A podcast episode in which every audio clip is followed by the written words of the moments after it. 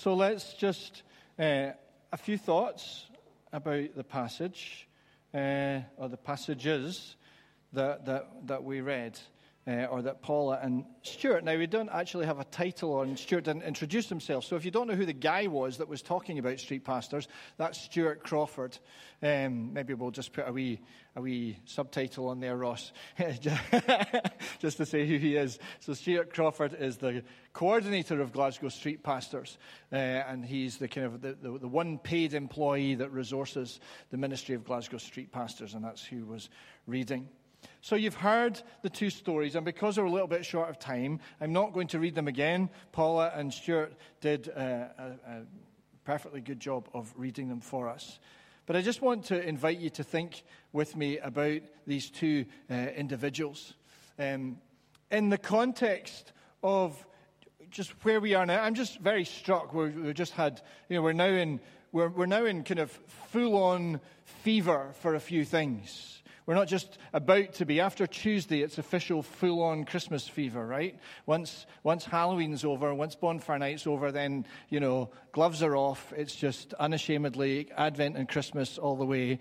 Um, and, and so there'll be that picking up the pace and the crowds in the street outside. I mean, it, it, becomes, as I'm sure you're all aware, crazy in Buchanan Street over the, certainly over the next few Saturdays. Yesterday, even in the cafe, they took more money yesterday. Money's not everything, but it is, you know, it obviously helps. uh, they took more money yesterday than they have done in the whole time the cafe opened. Um, so it's a busy place and a busy time. And not only is it going to get busy in the run up to Christmas, but it's going to get busy because on the 12th of December, uh, there's a general election. And so from now until the 12th of December, like it or not, every day your news feed is going to be packed with the latest ups and downs, the highs and lows, the who did, who said, and so on, as parties take every opportunity to uh, promote themselves and to take sideswipes at the opposition and all the rest, to position themselves to uh, get your vote uh, because they want to uh, influence. They want to influence you to vote for them. And they will promise you everything and beyond in order just to secure your vote on the 12th of December. It's an interesting word and an interesting culture that has crept in probably in the last five years the word influencer. An influencer. I, an influencer didn't used to be a thing, it's a thing now, right? You're a, you're a YouTube influencer or you're an Instagram influencer, depending on how many followers you have and therefore how much influence you have.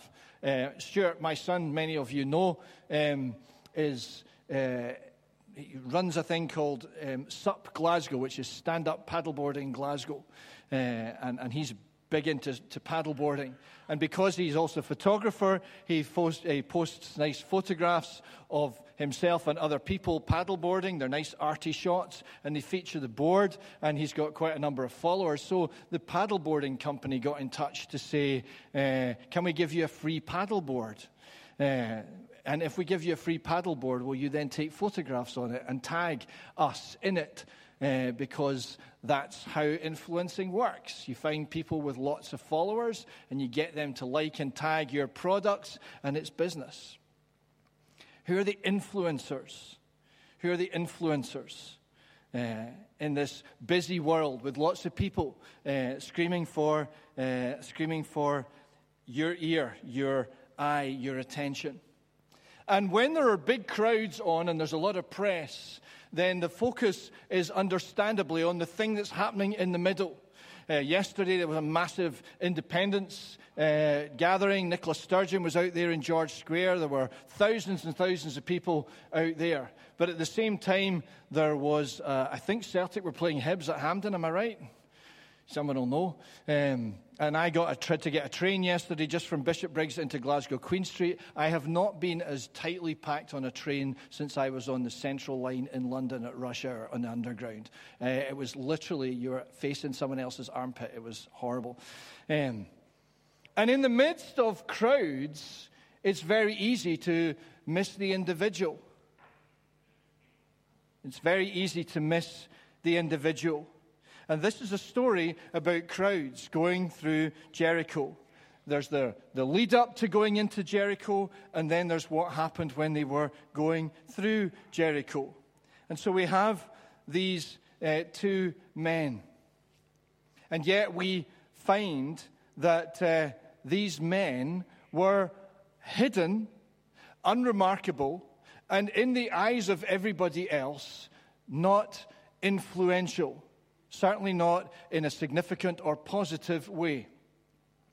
They were two, of course, entirely different men, and, and I spent some time when I was preparing for this just putting the two stories in a table side by side just to kind of line up uh, the parallels or the opposites, the, the, the, the, con- the contrasts and the similarities in their lives. I mean, in terms of their status in society, uh, financially, they were opposite, uh, opposite ends of the spectrum. Bartimaeus, as a blind man without the ability to work, was utterly dependent on the provision, charity, and support of his community, family, and, and friends, and what he could make from begging. And so he quite literally as well as financially and metaphorically, is right down there. He's down on the ground.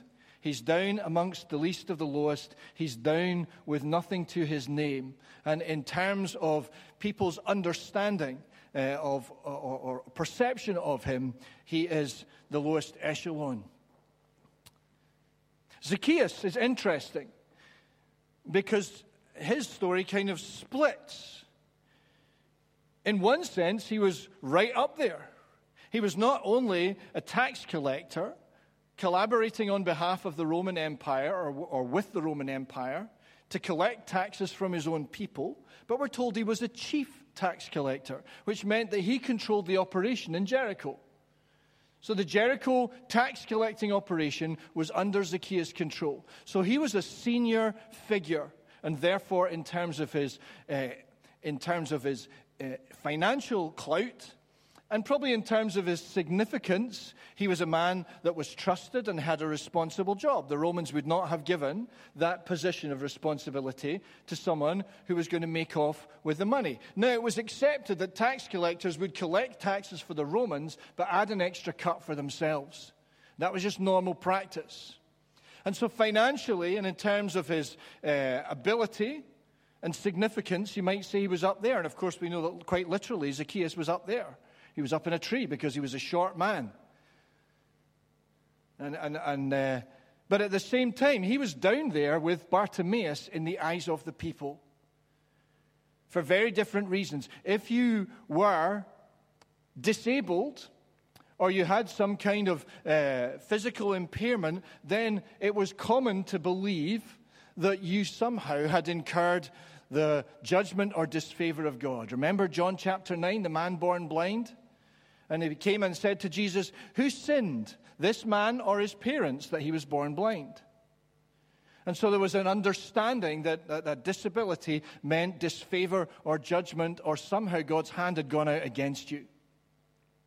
Zacchaeus had not uh, experienced the judgment of God, but was going to experience the judgment of God in the eyes of the people.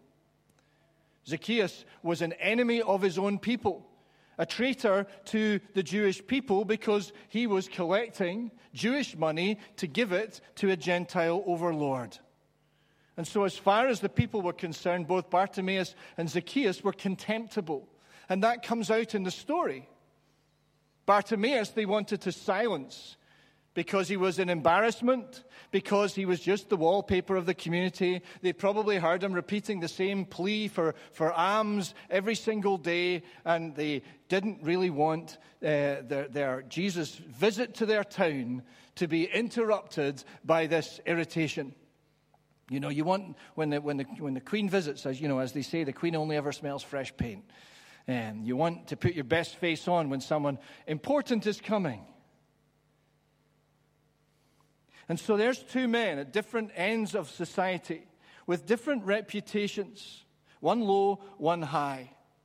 And yet in each passage, we find the same phrase. We're told that Bartimaeus, when finally his voice filtered through to Jesus, was brought to Jesus, and Jesus asked him an obvious question and said, What is it you want me to do for you? And he said, Lord, I want to see. I want to see. And so, in that statement, he not only declared his desire, but he gave away his faith. He, he revealed his faith. I want to see. Why would you say to Jesus, I want to see, when life and experience up to this date has told you that that's an impossibility and it's not going to happen? Except Zacchaeus came with, uh, sorry, Bartimaeus came with confidence, asking and at the same time professing or confessing faith that the person he was asking could do this. For very different reasons, the story of Zacchaeus tells us that he was a very short man, and because he was a very short man, Zacchaeus wanted to see who Jesus was. And so both stories tell us that these two men, either ends of the spectrum, and yet similar in other ways, wanted to see. And because of that, he climbed the tree.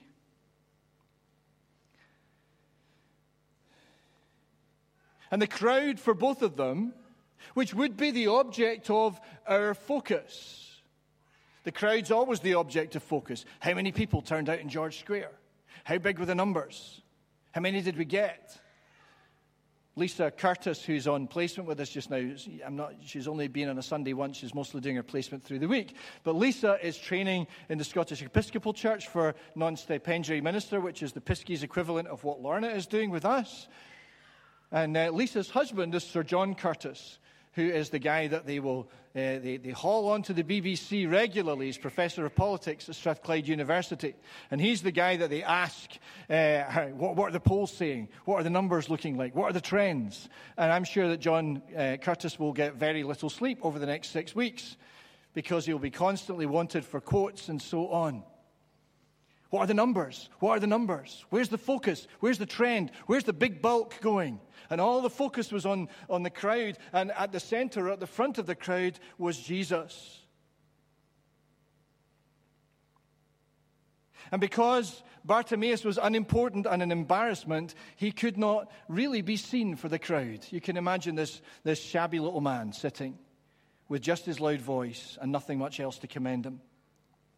And Zacchaeus hidden up a tree because he couldn't see because of the crowd. And so the crowd, for both of them, block Jesus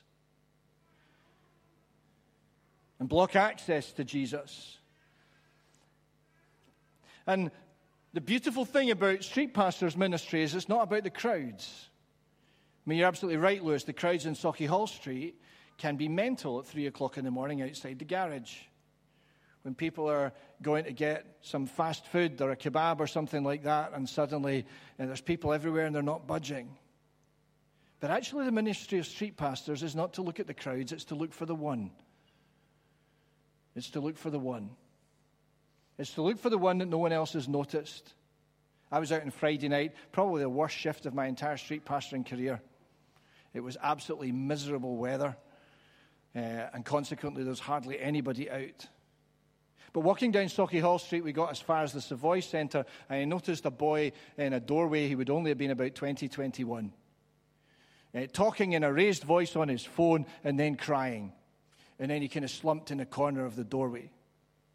And it turns out, when we went over, that this boy uh, had got a train through from uh, West Lothian to meet his pals. Uh, he'd never been in Glasgow before. His pals had said, We'll meet you at McDonald's. Well, he didn't know where McDonald's was. And then he phoned to say, Where, where are you? And they said, Oh, uh, we're at the Shanghai Shuffle now. We'll get you there. And he didn't know where the Shanghai Shuffle was. I didn't know where the Shanghai Shuffle is. It's at 256 Bath Street if you're interested.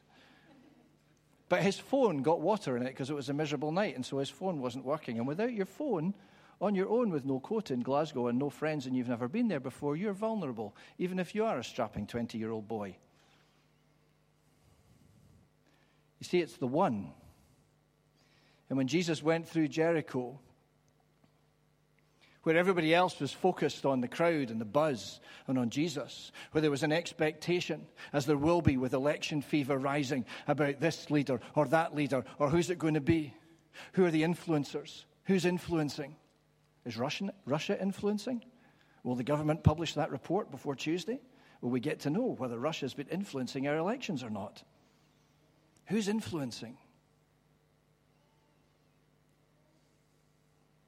And in amongst all of this, Jesus heard the cry of a man who we refused to shut up and who, in his very cry, was testifying to his faith. Jesus, son of David. That's a messianic title. Son of David is not just one of a random bunch of names he could have shouted. Son of David. There was an expectation that David's descendant would sit on the throne forever, the Messiah of the house of David. That's what we'll celebrate, why Jesus was born in Bethlehem. Jesus, son of David. Everybody else was maybe looking for a miracle, looking for celebrity, curious, wondering, could this be? And yet here was this man who, without sight, unimportant, unremarkable, had somehow heard and believed that Jesus was the Messiah and was not going to give up until he got his attention. The crowd, of course, rebuked him and told him to be quiet, but he shouted all the more. And so Jesus had him brought, and he confessed his need and his faith, and therefore received his sight because his faith had healed him. His faith had healed him. You know, and the encounters and the stories of faith on the streets can be quite remarkable. You know, sometimes the people that we think don't look like there's anything much going on.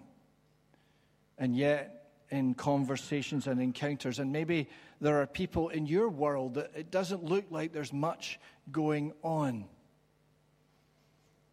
I'm in awe of uh, Helen, our cafe chaplain's ability, just politely and uh, graciously to nail people with questions that open up faith conversations.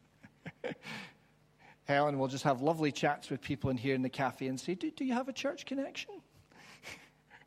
what, what, what, church are you part of? And, and so often, just an, a simple question like that will just give people the opportunity to either say more or shut the conversation down. You know, sometimes just a little opening that allows the conversation uh, to shift.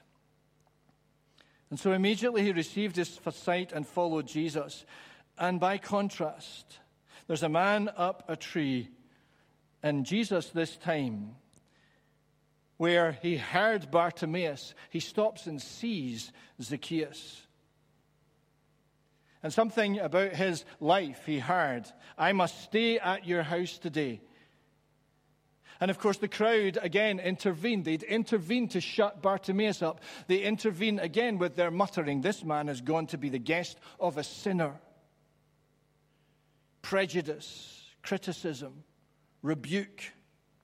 Somebody sent me a word, uh, opprobrium. And I thought, what does opprobrium actually mean? See if you can get opprobrium into a sentence this coming week. Opprobrium means harsh criticism or censure. It means public disgrace arising from shameful conduct. It's a perfect word to describe the crowd's reaction to Zacchaeus, and indeed perhaps to Bartimaeus if they felt he was disgracing their community with his loud shouting. And yet these people pushed through to Jesus. They pushed through, and Zacchaeus ignored what the crowd said and opened his home to Jesus. And nobody knows what took place in that interaction except that a heart and a life was changed. And he offered to give half of his possessions to the poor and to pay back anyone he cheated four times the amount. It's the legacy of those two influences that I love to speculate on. I asked you to think earlier on about people who had influenced you. And Iska told about that one encounter once with a man that steered him in a direction that was to shape his ministry and calling, his marriage and family life, his whole life, just one encounter. Do not imagine that God cannot use one encounter in your life to influence someone else in the same way that God has, no doubt, sent people into your life The man that always comes to my mind and was in my mind when I thought that question was a wee man called Donald, and I've already forgotten his last name. But I met Donald at a Christian meeting when I was in my early 20s, and it was a Bible study prayer meeting in a, in a church in Edinburgh, which is where I was living at the time. And I got chatting to this wee man, and, and uh, he asked me if I was going home in the bus. I said, No, I've, I've actually had my dad's car. He said, Oh, could I get a lift? Uh, you know. And to be quite honest, my reaction wasn't the best internally. I'm like, Oh, but I contained it. and I said, Sure, no problem at all. And so we chatted in the car and got on really well. Uh, and he was a lovely old man, probably in his late 70s, maybe even his 80s. And it turned out that he was the organist of the Church of the Nazarene in Ardmillan Terrace in Edinburgh, and he lived in a little caretaker's flat above the church. And when I dropped him off, he very kindly invited me in for a cup of tea. And so I went in and I had a lovely cup of tea with this man, Donald. And we just shared uh, stories about Jesus and the faith, and, and we just chatted about our joy in, in, in our, our faith and, and, and, discipleship and so on. We had a lovely, lovely time together. And you know what he really inspired me with? I thought if I can be the kind of twinkly, godly Christian this man is at the end of his life, that's an ambition I want to hold in my heart. I want to be as in love with Jesus as you are when I'm in my 70s or 80s. And the next week, on the front page of the Edinburgh Evening News, there was an article that said, Man killed when struck by bus. And it turned out it was this man. He'd been knocked down and killed by an Lothian bus the following week. Funny how little encounters can shape you and stay with you. But I'm glad that I carry Donald's story in my heart and that here we are, 30 odd years, and I can still tell you about him. And maybe that's the reason why we had a cup of tea. So that Donald would not be forgotten, and the testimony of growing old and loving Jesus is not lost. And the reality of encounters that have shaped you and that Jesus at work in and through you sends you to have in other people's life. You don't need to put a street pastor shirt on or carry a bag. But we're called and sent to share our story as Paula bravely did in that film or to go at the inconvenience of lost sleep, or to go into the places, the ordinary places where we work and live, and let Jesus use us. The encounter may be tiny or significant, but let's just think about the impact of those two encounters, not the mainstream crowd ones, these two people on the margins. We're told that in response to Bartimaeus' restoration of sight, the people praised God. People saw God at work, and they would have a lasting and enduring witness and testimony to the power of God because the man they'd always known as the blind wallpaper of their town was now seeing and able to work. And that testimony was a living, enduring one day after day. A changed life is an enduring testimony. And at the other end of the spectrum, if the chief tax collector's heart is changed, so that he no longer exercises the right to take more money than he should, you have to believe that that's going to filter down through the other tax collectors, right? Which means that from that day forward, the whole economics of Jericho were changed for the better. And the people who were living in poverty and people who were struggling to make ends meet and manage because of heavy handed Roman taxation, their load got just a little bit lighter because of one encounter with a tax collector. See, it doesn't matter whether you're influential in public fiscal terms or whether you metaphorically sit at the roadside. Your testimony matters. Your story is powerful and God calls and sends and equips you because if He lives in you, then that's because He claims you to be a sign of Him, an agent for Him, an ambassador of His grace, wherever and however He wants to use you.